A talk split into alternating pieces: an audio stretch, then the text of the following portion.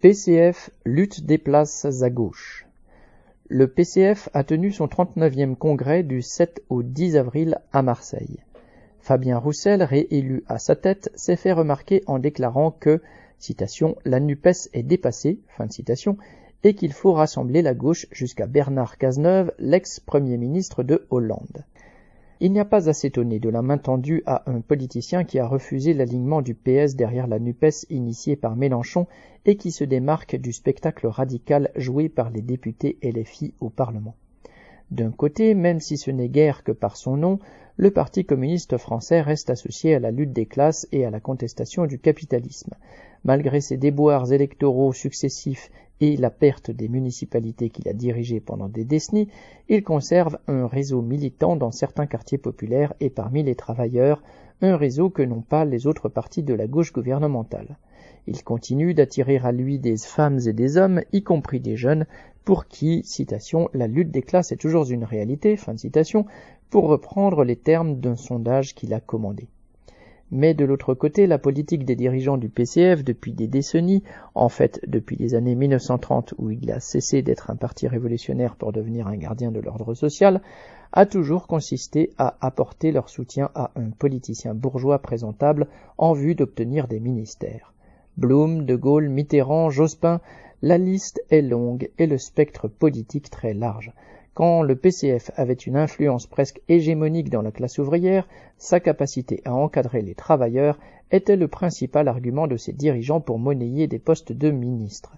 Leur participation au pouvoir s'est accompagnée de leur complicité dans les coups portés aux travailleurs, comme sous Mitterrand qui a mis en œuvre le blocage des salaires et laissé supprimer des centaines de milliers d'emplois, puis sous Jospin qui a privatisé en masse. Cette politique a fait chuter les voix du PCF, partir ses militants et baisser son influence sans que ses dirigeants changent vraiment de politique. Quand l'ex-sénateur Mélenchon a rompu avec le PS, les dirigeants du PCF sous l'égide de Pierre Laurent l'ont aidé à créer le Front de gauche lancé lors des élections européennes de 2009. En 2017, après la création de la France insoumise, LFI, ils ont mis le dévouement de leurs militants au service de sa campagne présidentielle mais à trop suivre Mélenchon, le PCF risquait de disparaître. En 2020, pour conserver des municipalités, il avait besoin d'alliances avec le PS. En 2022, pour sauvegarder l'existence indépendante de son appareil, Fabien Roussel a choisi de se présenter à la présidentielle. Puis, pour faire réélire ses députés, il a pris part à la NUPES, l'alliance électorale proposée par LFI pour les élections législatives de juin 2022. Aujourd'hui, pour ne pas tout parier sur l'alliance avec LFI, Fabien Roussel tend la main aux dissidents du PS, hostiles à Olivier Faure et à la NUPES. Sur le fond, tous ces politiciens sont bonnet blanc et blanc bonnet, selon une vieille formule du PCF. Sur le terrain du nationalisme ou du protectionnisme, les différences entre Roussel, Mélenchon ou Ruffin sont indiscernables.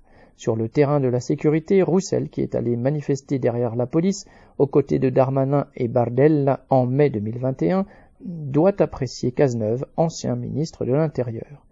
Depuis des années, la politique du PCF se résume ainsi à ses tentatives de sauvegarder ses positions électorales face aux pressions de ses alliés, tout en se présentant toujours comme candidat à être un parti de gouvernement. Cela signifie en tout cas être toujours prêt à faire passer sous la table les revendications des travailleurs, comme on l'a vu quand le PCF a eu des ministres sous Mitterrand comme sous Jospin. Ce n'est pas au PCF, pas plus dans sa version Roussel que dans les précédentes, que les militants ouvriers et les jeunes, attirés par le langage lutte de classe, la référence au communisme et l'envie de combattre le capitalisme, trouveront une réponse à leurs aspirations. Xavier Lachaud.